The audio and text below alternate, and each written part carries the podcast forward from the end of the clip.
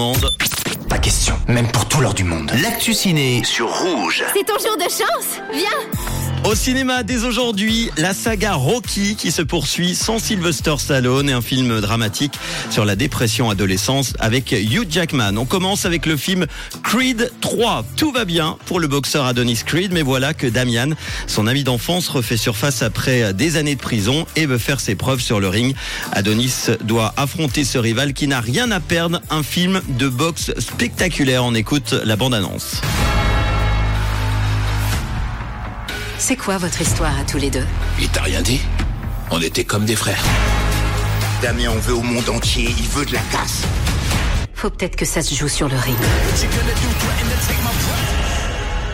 Il faut que t'arrêtes avec la peur. La culpabilité.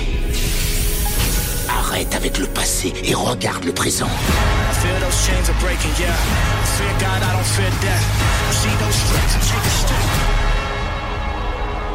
Jusqu'ici, la saga maintenait une attache de spin-off avec son aîné Rocky. C'est la première fois que Stallone est totalement absent. Creed, et c'est Creed, just Michael B. Jordan. Donc, Creed 3 est un film extraordinaire, capable d'être aussi psychologique que spectaculaire.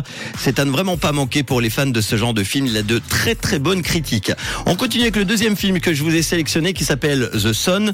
La vie de Peter et sa nouvelle compagne est bouleversée lorsque le fils qu'il a eu avec sa première épouse, un adolescent dépressif, s'installe chez lui. Qu'est-ce que tu fais là ? Nicolas ne va plus en cours depuis presque un mois. Je voulais te demander comment ça va ?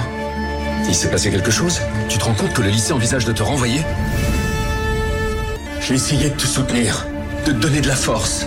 Qu'est-ce qui se passe ? Tu te drogues ? Tu crois vraiment que tu peux vivre comme ça en faisant ce que tu as envie de faire ?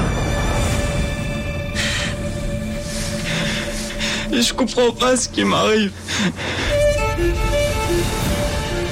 Après The Father, qui lui a rapporté un Oscar et fait de lui un cinéaste en vue, le réalisateur français Florian Zeller a posé sa caméra cette fois-ci à New York pour ce nouvel opus qui s'appelle donc The Son. Il joue sur la corde sensible dans ce film. Après un premier film sur Alzheimer, il aborde dans ce nouveau film le sujet délicat de la dépression adolescente et on en parle de plus en plus, notamment depuis le Covid.